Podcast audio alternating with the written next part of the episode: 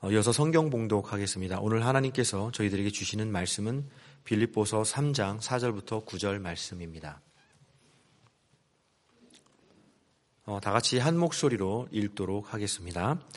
그러나 나도 육체를 신뢰할 만하며 만일 누구든지 다른 이가 육체를 신뢰할 것이 있는 줄로 생각하면 나는 더욱 그러하리니 나는 8일 만에 할례를 받고 이스라엘 족속이요 베냐민 지파요 히브리인 중에 히브리인이요. 율법으로는 바리새인이요.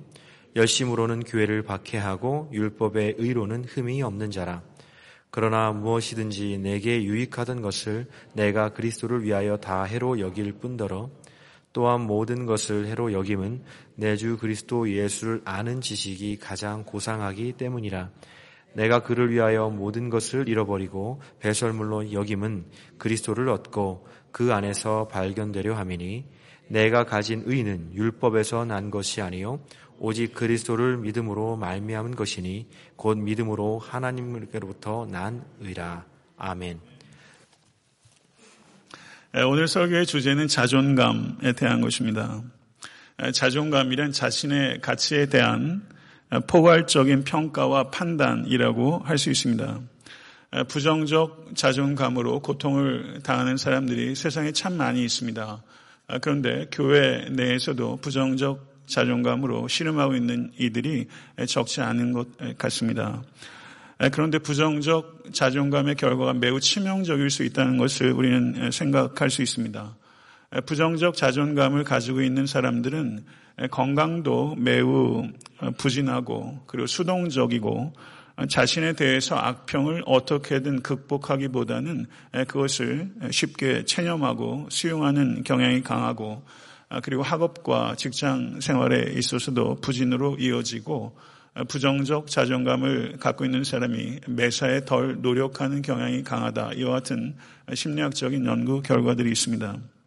아, 부정적 자존감을 가지고 있는 사람을 어떤 사람이 사랑해서 그 사랑을 표현해 와도 그 사람은 어떻게 받아들이자면 자기에게 특별한 사랑을 베푼다라기보다는 그 상대방이 아무에게나 차별 없이 베푸는 일반적인 호의 정도로 받아들이는 경향이 있습니다. 그리고 교제하던 사람과 헤어지게 되면 그 상대방이 자기 안에서 좋은 점을 발견하지 못했기 때문에 헤어졌다라고 생각하기보다는 자기 안에 좋은 면이라고는 없다라고 생각하는 경향이 많이 있습니다. 아, 그리고 시험에 떨어지게 되면 자신이 준비가 부족했기 때문에 떨어졌다라고 생각하지 않고 자기가 멍청하기 때문에 떨어졌다. 그래서 아예 제 시험을 도전할 생각 자체를 버리는 경향이 있습니다. 사진을 찍게 되면 사진이 잘 안 나올 때가 있습니다. 그런데 부정적 자존감을 갖고 있는 사람은 사진이 잘 안 나왔다라고 생각하지 않고 자기가 못났다고 생각하는 경향이 있을 수 있다고 말을 합니다. 제가 단순한 몇 가지 실례를 통해서 말씀을 드렸지만 부정적 자존감을 갖고 있는 사람은 문제의 원인을 부분적이고 유동적이고 그 외적인 데서 찾기보다는 전체적이고 고정적이고 내적인 데서 원인을 찾는 경향이 강하다 이렇게 볼 수 있습니다. 그런데 부정적 자존감이 강화가 됩니다. 아, 그렇게 되게 되면 어떤 위험을 인지하게 되면 그것에 대해서 내가 반응하는 강도가 지나치게 과도해지고 그리고 위험에 대해서 대비하고 지속하는 기간이 상식보다 과도해집니다. 이와 같은 것을 불안 장애라고 할 수 있습니다. 그리고 남들이 자신을 의도적으로 해치려고 한다는 어, 피해 망상으로 발전되기도 합니다. 그래서 자신을 무가치하게 여기고 세상을 무의미하게 여기고 그리고 미래에 대해서 극단적으로 절망적으로 생각하는 그와 같은 심각한 우울증으로 발전할 수 있는 것이 부정적 자존감이라고 할 수 있을 것입니다. 어, 이 가운데서도 부정적 자존감으로 어, 신음하는 분들 계실 수 있다고 생각하고 어, 특별히 자녀들의 양육함에 있어서 부정적 자존감을 극복하지 못하는 자녀들도 적지 않게 있을 것입니다. 그렇기 때문에 우리가 어떻게 부정적 자존감을 극복할 것인가 하는 것은 우리 개개인에게 중요한 문제이기도 하고 이것은 교회적으로 사회적으로 매우 중요한 문제로 할 수 있을 것입니다. 그래서 부정적 자존감을 갖고 있는 사람을 어떻게 도울 것인가 하는 것이 일반 심리학에 있어서 매우 중요한 주제일 뿐만 아니라 이것은 신학적 관심이고 또한 목회적 관심이라고 할 수 있을 것입니다. 부정적 자존감을 개개인이 갖게 되면 그것이 개인의 문제로 국한되는 것이 아니라 교회도 매우 빈곤해지고 무력해지는 원인이 될 수 있다는 것을 우리는 생각해야 됩니다. 그런데 문제는 이 부정적 자존감을 어떻게 극복할 수 있을까 하는 여러 가지 신학적 그리고 목회적 대안들이 나오는데 그 대안들이 복음의 기초에 분명하게 서 있지 않고 오히려 부정적 자존감을 극복하는 대안들이 복음을 희석하거나 복음을 왜곡하는 경향이 많이 있다는 것에 대해서 우리는 경각심을 가져야 될 필요가 있습니다. 가장 단적인 예가 한때 광풍이 일었던 조엘 오스틴의 긍정의 힘과 같은 유의 책들이 부정적 자존감을 극복하는 한 방식으로 복음을 매우 심각하게 왜곡한 그런 유의 책이다. 저는 그렇게 이해하고 있습니다. 신구약 성경을 공이 열심히 살펴보셔도 자존감이라는 정확한 단어는 등장하지 않습니다. 그러나 자존감에 대해서 성경에서 매우 중요하게 다루고 있는 본문들이 적지 않습니다. 네, 그리고 성경에서 제가 지난주에 그 이사에서 53장의 말씀으로 제가 오늘 설교하겠다고 주보에 낸 것을 기억하실지 모르겠습니다. 아, 그것도 순환받는 종에 대한 이사의 예언이기 때문에 자존감과 연관되는 본문이지만 전 그 본문보다 가장 대표적인 본문이 빌립보서 말씀이라고 생각했기 때문에 주보에 미리 어, 게시를 했지만 주중에 본문을 변경하게 된 것입니다. 아, 빌립보서는 성경에서 특별히 바른 자존감에 대한 성경적 기초와 그 결과가 어떠한 것인지에 대해서 매우 상세하게 그리고 심도 있게 다루고 있는 하나님의 말씀이라고 할 수 있습니다. 그 중에서도 빌립보서 3장 4절에서 9절의 말씀은 세상적 자존감과 성경적 자존감이 매우 선명하게 대조가 되고 있는 매우 중요한 본문이다. 이렇게 이해할 수 있습니다. 네, 성도 여러분, 오늘 말씀을 통해서 저도 굉장히 내성적인 사람이었고 굉장히 염세적인 사람이었습니다. 그러다 보니까 부정적 자존감을 가지고 있었던 꽤 오랜 기간 동안 그것까지 씨름을 했고 또 예수 안에서 말씀 안에서 그런 부분들을 극복했고 그리고 또 부분적으로 씨름하는 부분들도 있습니다. 부정적 자존감과 무관한 사람은 이 자리에 한 사람도 없을 것이라 생각합니다. 오늘 설교의 말씀을 통해서 이것을 성경적으로 또 심리학적으로 충분하게 다룬다는 것은 불가능할 것입니다. 그렇지만 이 말씀을 통해서 여러분들이 혹시 마음 가운데 가지고 계신 부정적 자존감이 있다면 그것을 극복할 수 있는 어떤 계기가 될 수 있게 되길 간절히 바라고 오늘 특별히 어, 어린이 주일입니다. 부정적 자존감으로 씨름하지 않는 자녀들을 찾아보기 어려울 정도로 요즘에 어린 아이들이 이와 같은 심리적으로 매우 불안정한 상태 가운데 있습니다.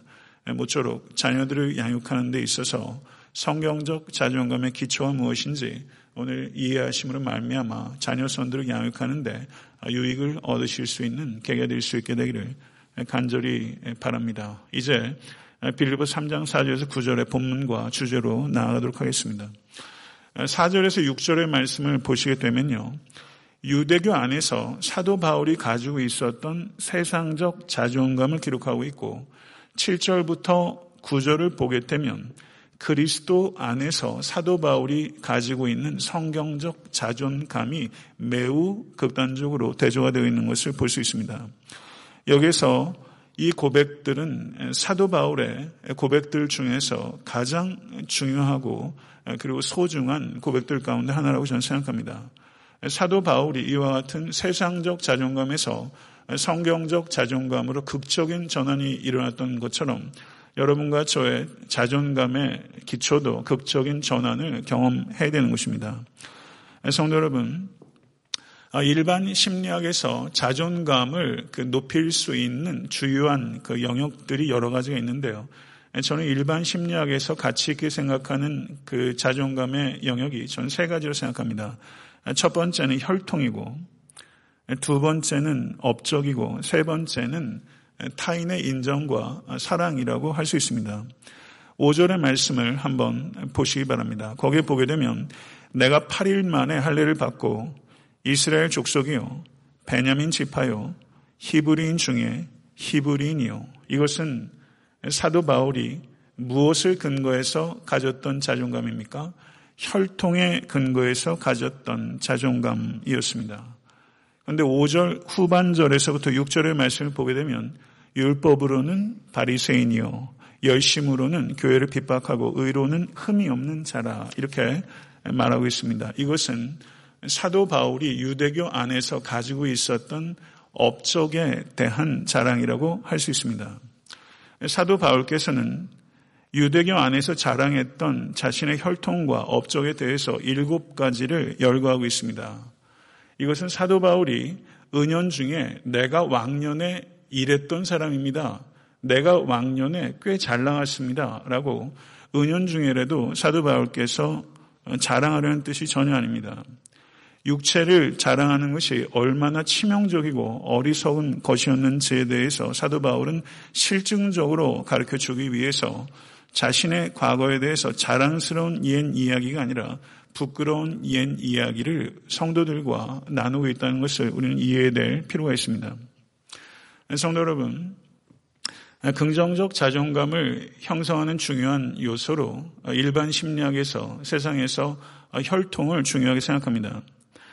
세상 사람들이 서로를 바라볼 때 중요한 관점들이 도대체 부모가 누구냐, 조상이 누구냐, 어느 집안 사람이냐, 여기에 큰 영향 받습니다. 당장에 자녀들 결혼시킬 때 이 문제 매우 중요하게 부각되지 않습니까? 미국에 아일랜드계 미국 사람들이 있습니다. 제가 뉴욕에 있을 때도 성 패트릭 데이라는 페스티벌 굉장히 크게 하는데요. 오히려 아일랜드 본토에서보다도 이 성 패트릭 데이가 미국에서 굉장히 큰 행사로 이루어지고 있습니다.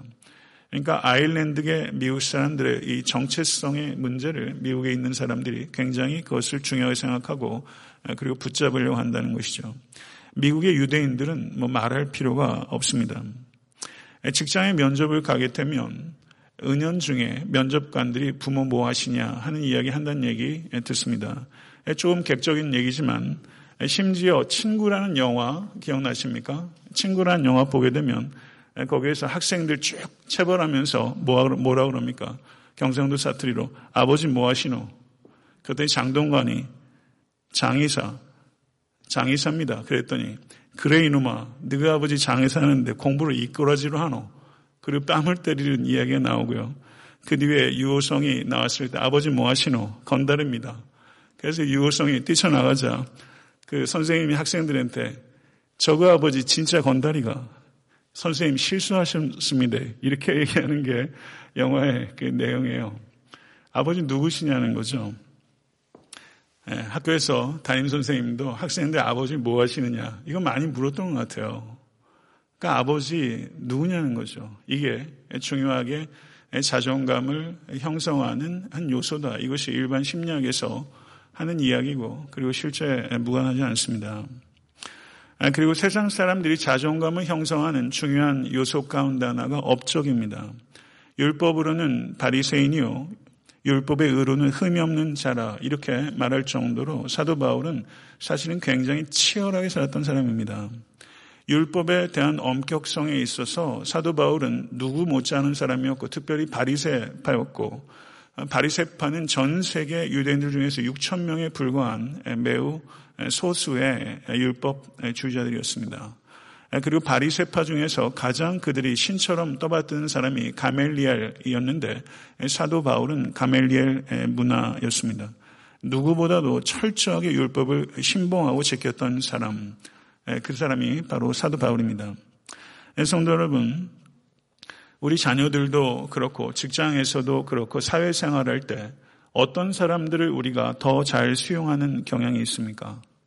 능력 있는 사람, 소유 많은 사람, 이력이 화려한 사람, 성공한 사람, 뭐라도 뚜렷한 기술이 있는 사람, 그런 사람들이 아이들 사이에서도 유머가 있는 사람, 아이들 사이에서도 훨씬 수용성이 있고 그리고 어른 성인들 사이에서도 그런 사람들이 훨씬 더 잘 받아들여집니다. 그러다 보니까 많은 사람들이 자존감을 높이기 위해서 성공해야 된다는 생각을 하고 있고 그것이 일반적으로 받아들여지고 있는 것이 사실입니다. 세 번째, 자존감을 형성하는 중요한 요소로서 타인의 인정과 사랑을 중요시합니다. 이, 이것은 타인의 사랑은 개인이 가지고 있는 능력을 이야기하는 것이 아니라 그 사람이 가지고 있는 호감과 매력과 연관이 되는 것입니다. 외모, 성적인 매력, 성품, 매너와 사교성, 그 외 여러 가지 요소들이 여기와 연관된다고 할 수 있을 것입니다. 심지어 성형 수술을 통해서 자존감을 높일 수 있다고 생각해서 성형 수술하는 사람들 참 많고 요즘은 남자들도 부끄럼 없이 성형 수술하는 사람, 심지어 화장하는 사람 많이 늘어나고 있는 것 같습니다. 외모를 통해서 자존감을 높일 수 있다고 생각합니다. 성도 여러분, 그렇다면 이와 같이 이와 같은 요소들을 자존감을 높일 수 있는 중요한 영역으로 생각하는 일반 심리학과 세상 사람들과 달리 우리는 어떻게 성경적인 자존감은 과연 무엇에 기초하는 것인가 이것에 대해서 우리가 이해해야 될 필요가 있습니다. 7절의 말씀을 한번 보시죠. 7절의 말씀 우리 다 같이 한번 읽어보겠습니다. 그러나 무엇이든지 내게 유익하던 것을 내가 그리스도를 위하여 다 해로 여길 뿐더러 아멘. 여기서 어떤 말로 시작합니까? 그러나라는 말로 시작하고 있습니다. 사도 바울은 유대교 내에서 자신이 가지고 있었던 자존감의 근거에서 그러나라고 말하면서 가치의 전도가 일어났던 것입니다. 7절부터 9절까지의 내용을 보게 되면 거기에 중요하게 반복된 단어가 있는데 그것은 여긴다라는 것입니다. 다 해로 여길 뿐더러 모든 것을 해로 여김은 배설물로 여김은 이라고 말하면서 여김은 이런 단어가 반복되는 것을 볼 수 있습니다. 이 여긴다라고 번역되고 있는 성경 언어가 해게오 마이라는 단어인데 이것은 생각하고 깊이 숙고하다라는 것입니다. 사도 바울은 깊이 생각하고 숙고함으로 말미암아 이전의 유대교 내에서 자신이 자랑했던 육체를 해로 여길 뿐만 아니라 그것을 배설물로 여기는 결론에 도달하게 되었던 것입니다. 그래서 사도 바울께서는 이전에 자기가 자랑했던 부모의 유산과 자신의 업적들이 사실은 자기가 가지고 있었던 자산이 아니라 그것이 부채였고 그것이 자신이 의로 생각했던 것이 사실은 하나님 앞에서 매우 심각한 죄라는 것을 깨달았습니다. 이전에 자기가 그토록 열정적으로 성실하게 추구했던 것이 오히려 하나님의 뜻을 거역하고 하나님께 반역하는 그런 왜곡된 것이었다는 것을 사도 바울께서 깨닫게 된 것입니다. 사도 바울은 이렇게 담에색 도상에서 부활의 주님을 만남으로 말미암아 이전에 자기가 가지고 있었던 거짓된 자존감의 원천을 완전히 버렸습니다. 사랑하는 성도 여러분, 사도 바울이 새롭게 갖게 된 자존감의 기초는 오직 예수 그리스도의 복음입니다. 이것이 사도 바울이 갖게 된 새로운 자존감의 원천이자 유일한 자존감의 원천입니다. 그래서 사도 바울께서 빌립보서 3장 9절에 뭐라고 선언하고 있는지를 우리는 보게 되는 것입니다. 3장 9절의 말씀을 같이 한번 보도록 하겠습니다. 그 안에서 발견되려 하미니 내가 가진 의는 율법에서 난 것이 아니요 오직 그리스도를 믿음으로 말미암은 것이니 곧 믿음으로 하나님께로부터 난 의라. 아멘. 할렐루야. 사랑하는 성도 여러분, 모든 그리스도인들의 유일한 그리고 새로운 자존감의 원천은 이신칭의의 복음입니다. 그리고 폴틸리라는 독일의 저명한 조직신학자가 이렇게 이야기를 했습니다. 자신이 받아들여질 수 없는 존재임에도 불구하고 받아들여졌다는 것을 받아들이는 것이 복음이다. 사랑하는 성도 여러분, 이것을 우리는 믿는 사람들입니다. 자신이 받아들여질 수 없는 존재임에도 불구하고 받아들여졌다는 것을 받아들이는 것이 이신층의 복음이다. 사랑하는 성도 여러분, 우리는 하나님께 받아들여진 존재입니다. 믿으십니까? 우리는 하나님의 친구일 뿐만 아니라 하나님의 자녀입니다. 그와 같은 새로운 신분이 우리에게 주어지게 된 것은 우리가 과거에 했거나 혹은 미래에 하게 될 행위 때문이 아니라 2000년 전에 골고다 위에서 예수 그리스도께서 행하신 그 행위 때문에 우리에게 주어진 은혜인 것입니다. 이것을 믿으실 수 있게 되기를 간절히 축원합니다. 사랑하는 성도 여러분, 이것을 믿는 사람들은 자존감의 가치의 전도가 일어납니다. 그래서 나의 진정한 가치는 인간 중심적이고 행위 중심적인 것이 아니라 하나님 중심적이고 은혜 중심적인 기초를 갖게 되는 것입니다. 사랑하는 성도 여러분, 자존감은 내가 필사적으로 노력해서 자력으로 성취하는 것이 아니라 하나님께서 우리를 위해서 은혜로 성취하신 것을 받아들이는 것이 그리스도인들의 자존감의 기초인 것입니다. 사랑하는 성도 여러분, 내가 나를 어떻게 보는가, 타인이 나를 어떻게 보는가 하는 것이 우리의 자존감의 기초가 아니라 하나님께서 나를 어떻게 보시는가 하는 것이 그리스도인의 진정한 자존감의 기초입니다. 할렐루야, 믿으십니까? 사랑하는 성도 여러분, 하나님께서는 성도들을 바라보실 때 반드시 십자가를 통해서 우리를 바라보고 계신 것입니다. 십자가를 통해서 우리를 바라보시기 때문에 여러분과 저 모든 그리스도인들은 하나님의 택하신 족속이요 왕 같은 제사장들이요 거룩한 나라요 그의 소유된 백성입니다. 믿으십니까? 성도 여러분, 우리가 자존감에 대해서 이해하면서 일반 심리학의 여러 성과들에 대해서 우리가 무조건적으로 거부하거나 무비판적으로 수용해서는 안 됩니다. 일반 심리학과 그리고 복음 사이에는 접촉점이 있고 유사성이 있고 상충점이 분명합니다. 그러나 일반 심리학과 복음이 결정적으로 상충하는 것은 죄와 회개에 대한 이해가 일반 심리학에서는 전혀 없다는 것입니다. 일반적인 심리학에서는 죄와 회개는 무의미하고 그리고 받아들일 수 없는 개념입니다. 그러나 죄는 인간 실존의 본질적인 문제이고 죄로 말미암아 하나님과의 분리가 발생했고 하나님과의 분리로 말미암아 인간은 다른 인간과 불화하게 되고 심지어 자기 자신과도 불화하게 된 것입니다. 사랑하는 성도 여러분, 죄의 회개야말로 진정한 자기 가치의 회복이라는 것을 우리는 믿는 사람입니다. 믿으십니까? 성도 여러분, 가장 위대한 인간은 어떤 인간입니까? 회개하는 인간이 가장 위대한 인간이고 가장 위대한 순간은 회개하는 순간이고 가장 큰 기쁨은 죄를 발견하고 죄를 떠나서 하나님과 화목해 되는 것이 가장 큰 기쁨입니다. 믿으십니까? 그리고 우리는 죄인이었습니다. 그런데 예수 그리스도께서 그 죄값을 치르기 위해서 피값을 치르셨다는 것을 우리는 진정으로 깨닫는 그 순간부터 우리의 내면 세계의 진정한 변화가 시작된 것입니다. 고린도전서 6장 20절은 값으로 산 것이 되었으니 그러므로 너희 몸으로 하나님께 영광을 돌리라 라고 말씀하셨습니다. 우린 피값으로 죄값을 해결받은 그리스도인입니다. 그러나 성도 여러분, 중생한 우리도 여전히 죄를 짓는 죄인입니다. 그러나 성도는 저를 한번 따라 하시죠. 나는 새롭게 변화되어 가고 있는 죄인이다. 믿으십니까? 우린 새롭게 변화되어 가고 있는 죄인입니다.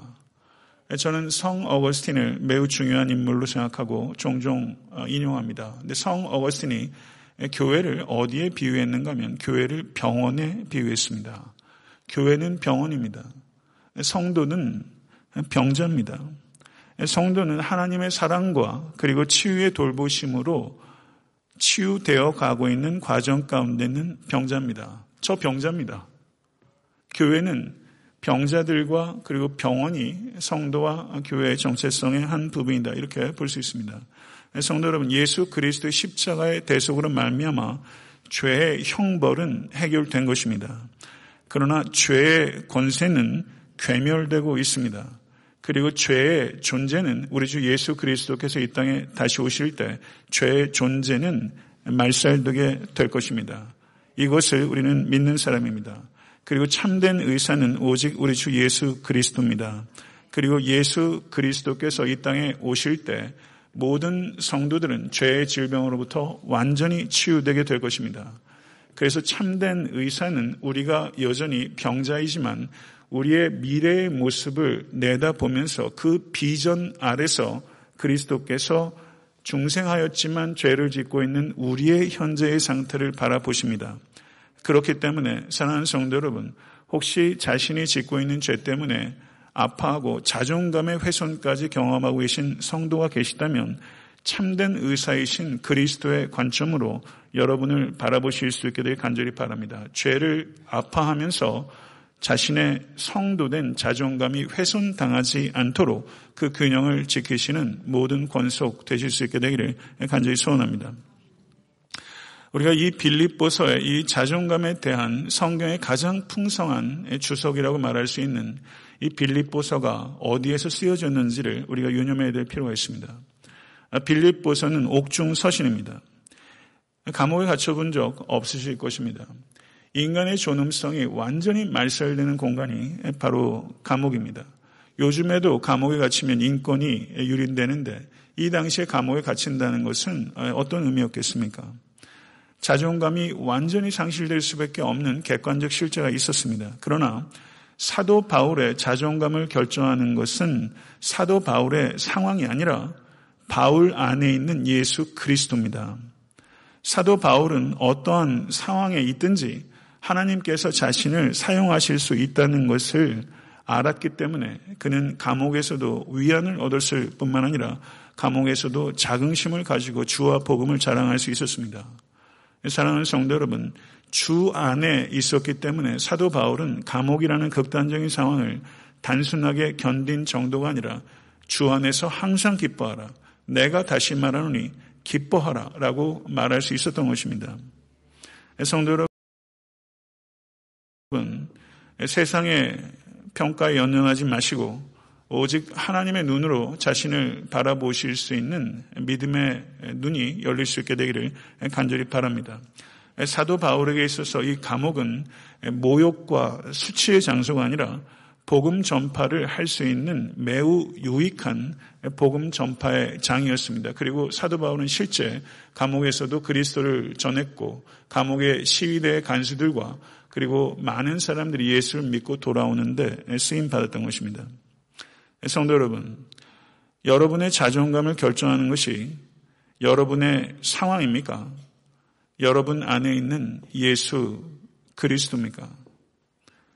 여러분의 정체성은, 여러분의 자존감은 무엇에 의해서 결정되고 있습니까?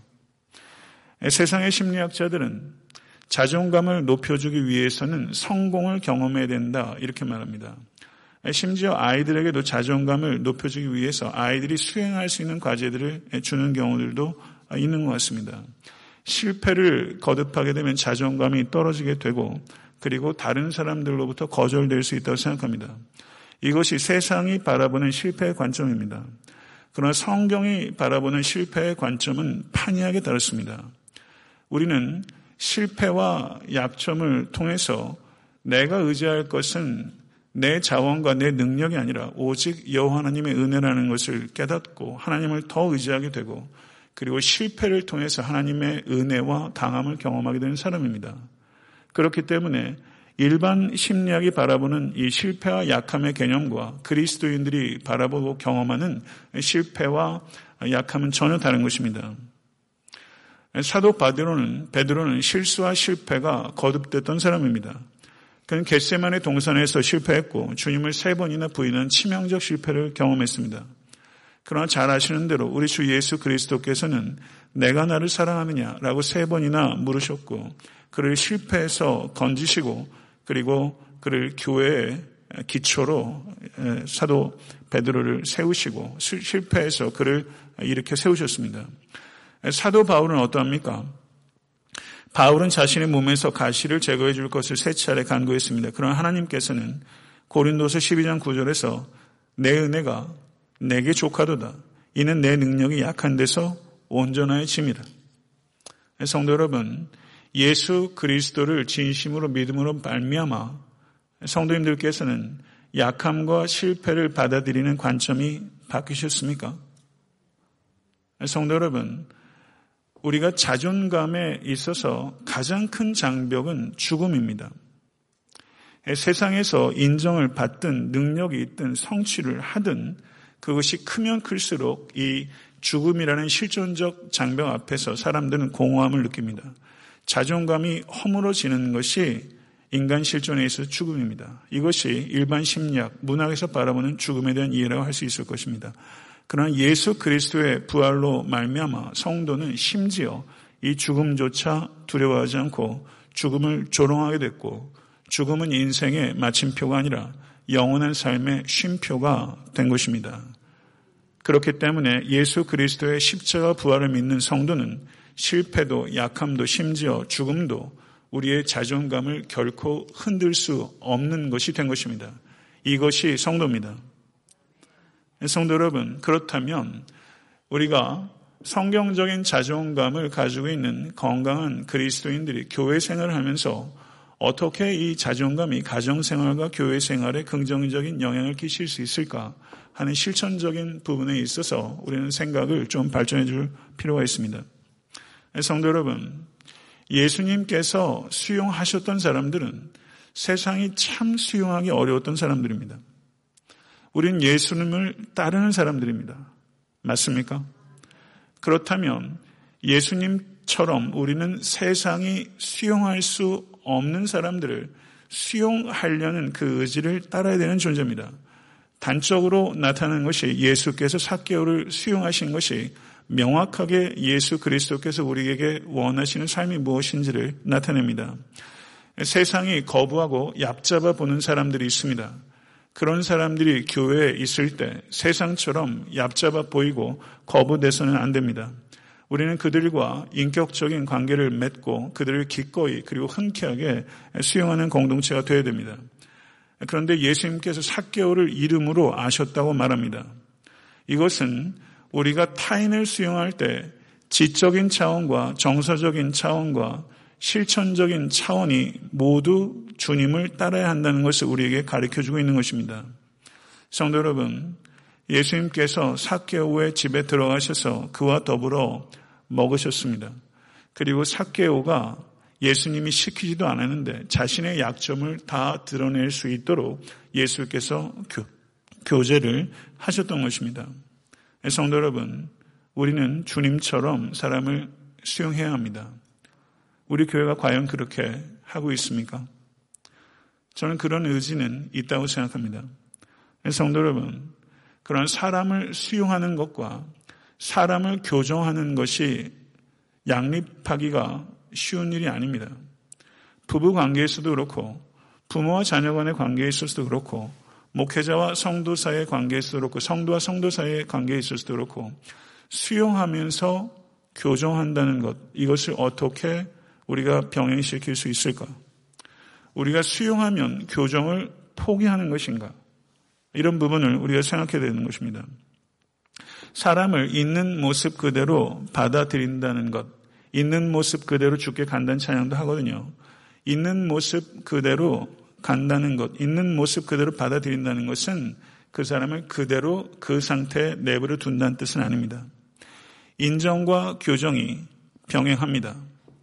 이것에 대해서 가장 단적으로 드러나는 것이 예수 그리스도께서 부자 청년 관원을 대하실 때입니다. 예수께서 부자 청년 관원을 사랑하셨다라고 말씀하시지만 가서 내 있는 것을 다 팔아 가난한 자들을 주라라고 말하면서 예수 그리스도께서는 인정과 교정을 양립시키시는 본을 보이셨습니다. 우리는 상대방의 자존감을 훼손시키지 않으면서 상대방의 잘못과 약함들을 비판해서 교정할 수 있는 지혜와 사랑이 필요합니다.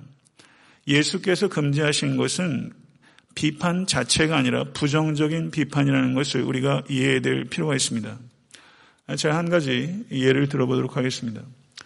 아, 스탠포드 대학의 역사 교수인 루이스 스피치라는 교수가 이런 말을 했습니다. 책을 쓰는 사람들이 있다. 책을 쓸 수 없는 사람들은 서평으로 그들을 난도질한다. 서평은 지적으로 자기보다 뛰어난 자들에 맞서 자신을 내세우는 한 가지 방법이다. 아마 이 사람이 쓴 책에 대해서 서평이 아주 신랄했던 모양이죠. 뭐 이거 일반화시켜서 할 수 없는 이야기지만 여기에 일리가 있는 부분이 있어요. 비판을 통해서 자기를 부풀리고 자기를 부각시키려고 하는 성향이 이 서평을 쓰는 사람들에게 뿐만 아니라 여러분에게도 제게도 있습니다. 비판을 통해서 자기를 부각시키려고 하는 의도가 있습니다. 성도 여러분, 그러한 비판 말고 긍정적 비판, 분별의 은사라고 말할 수 있는 그와 같은 비판은 교회에 필수적으로 필요한 것이고 그리고 목회에 있어서 매우 중요한 요소입니다. 그와 같은 분별의 은사로서의 비판은 긍정적 비판은 그 동기가 사랑이고 그리고 비판의 목적은 현실을 정확하게 파악해서 개인과 공동체를 세우는 것입니다. 그와 같은 분별의 은사는 성령의 은사이고 하나님께서 주신 선물입니다. 성도 여러분, 목회자인 저조차 제 자신을 정확하게 보지 못할 때가 왜 없겠습니까? 우리가 서로 같이 더불어 살아가면서 더 나은 사람, 더 나은 성도, 더 나은 삶, 더 나은 목회를 할 수 있는 길이 있는데 정작 당사자는 그것을 발견하지 못할 때가 있습니다. 그게 삶 아닙니까? 그런데 그러한 부분들에 대해서 우리가 비평, 긍정적인 비판을 통해서 그 사람이 무엇인가 물꼬를 트고 길을 찾을 수 있도록 하는 것은 그것은 사랑의 행위인 것입니다. 자존감을 훼손하지 않고 교정의 비판을 하기 위해서 우리가 특별히 부모와 자녀 사이의 관계에서도 그렇고 성도와 성도 사이의 관계 중요한 것은 긍정적 비판이 되기 위해서 첫 번째 전제는 상대방에 대한 이해가 깊어야 한다는 것입니다. 상대방에 대해서 잘 알지도 못하면서 비판을 하게 되면 그 비판은 믿을 수도 없고 그 비판은 유익을 끼치지 못합니다. 그렇기 때문에 공정하고 효과적인 비판이 되기 위해서 선결되어야 되는 요소는 상대방에 대한 깊은 이해입니다. 두 번째는 어, 긍정적인 비판이 되기 위해서는 그 비판은 상대방에 대한 헌신을 내포해야 합니다. 성도 여러분, 하나님께서는 우리 각자를 나보다 더 잘 알고 계시고 우리 각자에 대한 하나님의 비전을 갖고 계십니다. 그리고 그 비전에 입각해서 여러분과 저의 매일 매 순간의 삶을 인도하고 계신 것을 믿습니다. 하나님께서는 말씀을 통해서 상한 갈대를 꺾지 않으신다고 말씀하셨습니다. 이 말씀 저는 믿습니다. 그러나 하나님께서는 우리 각자가 상한 갈대로 살아가는 것을 원치 않습니다. 하나님께서는 우리가 백향목처럼 살아갈 수 있기를 원하십니다. 그렇기 때문에 하나님께서는 우리를 다루십니다. 때로 고난을 통해서 우리를 가리키십니다. 사랑하는 성도 여러분, 우리가 누군가를 비판하기 위해서는 상한 갈대와 같은 내 자녀가, 내 성도가, 내 친구가, 내 이웃이 백향목같이 자랄 수 있도록 내가 일조라도 하겠다는 헌신의 각오가 없으면 그 비판은 긍정적 비판이 될 수 없는 것입니다. 성도 여러분 말씀을 맺겠습니다. 부정적 자존감을 벗어나기 위해서 복음을 희석시키거나 왜곡시키는 거짓 가르침에 현혹되어서는 안 됩니다. 혈통과 업적과 타인의 사랑에 기초하는 세상적 자존감은 이제 철저하게 이별할 각오를 하셔야 됩니다. 십자가가 여러분과 저 모든 그리스도인들의 진정한 자존감의 원천입니다. 우리가 하나님께 받아들여진 것은 우리의 행위 때문이 아니라 오직 예수 그리스도의 은혜 때문이었습니다. 그렇기 때문에 우리는 인간 중심적이고 행위 중심적인 기초를 다 버리고 은혜 중심적이고 하나님 중심적인 자존감의 기초 위에 서야 되는 것입니다. 내가 바라보는 나, 타인이 바라보는 나가 중요한 것이 아니라 하나님께서 바라보는 나의 관점에서 스스로를 사랑하고 귀히 여기실 수 있는 모든 지체가 될 수 있게 되기를 간절히 바랍니다. 죄의 회개는 인간의 자존감을 낮추는 것이 아니라 참된 자존감을 회복시키는 것이고 중세한 성도도 죄를 짓지만 마지막 날에 죄의 오염으로부터도 완전히 자유하게 될 나의 모습을 미리 내다보면서 죄는 아파하되 자존감조차 흔들리는 일이 없도록 깨어 있으실 수 있게 되기를 간절히 바랍니다. 여러분의 상황 때문에 자존감이 흔들리고 계십니까? 여러분의 진정한 자존감을 결정하는 것은 여러분의 상황이 아니라 여러분 안에 있는 예수 그리스도입니다. 예수님을 따른다는 것은 수용할 수 없는 사람들을 수용하려는 의지와 순종입니다. 그리고 그 사람들을 수용한다는 것은 고정, 교정의 책임을 회피하는 것은 아니라는 것을 깊이 깨달을 수 있게 되 간절히 바랍니다. 오늘 이 말씀을 통해서 자존감이 회복될 수 있게 되길 간절히 바라고 또 여러분의 자녀들이 건강한 자존감 위에 세워질 수 있게 되기를 간절히 바랍니다. 모쪼록 더욱더 행복하고 역동적인 성도의 삶을 살아가실 수 있게 되기를 우리 주 예수 그리스도 이름으로 간절히 축원합니다. 우리 주신 말씀 생각하면서 우리 기도하겠습니다. 오늘 각자를 되돌아보면서 여러분들이 시달리고 있는 그 낮은 자존감, 부정적 자존감이 아마 있을 것입니다.